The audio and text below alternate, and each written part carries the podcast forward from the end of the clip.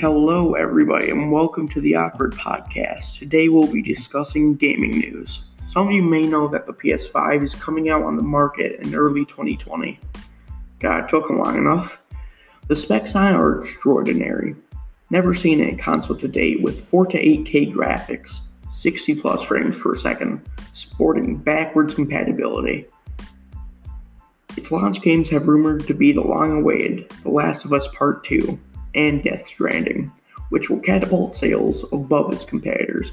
Sony has kept a lot of details secret for now, but they have confirmed the ability for real time ray tracing and a silent motor, so you can stay up all night gaming silently while observing beautiful light, lifelike graphics.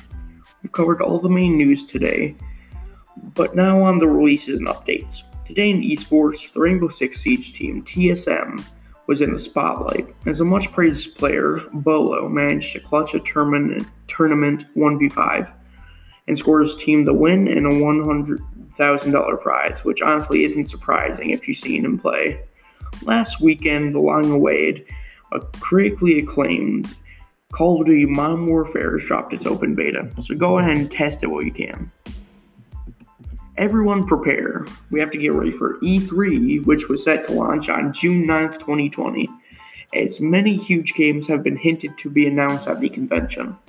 Whatever it is, it'll probably be amazing as we've had great games announced this year. We've covered a lot today from new console news, events, and gaming news. To recap, we've mentioned all the new release info on the PlayStation 5, talked about esports, and the Call of Duty news in E3. This will wrap up our awkward podcast today. We'll talk to you all next time.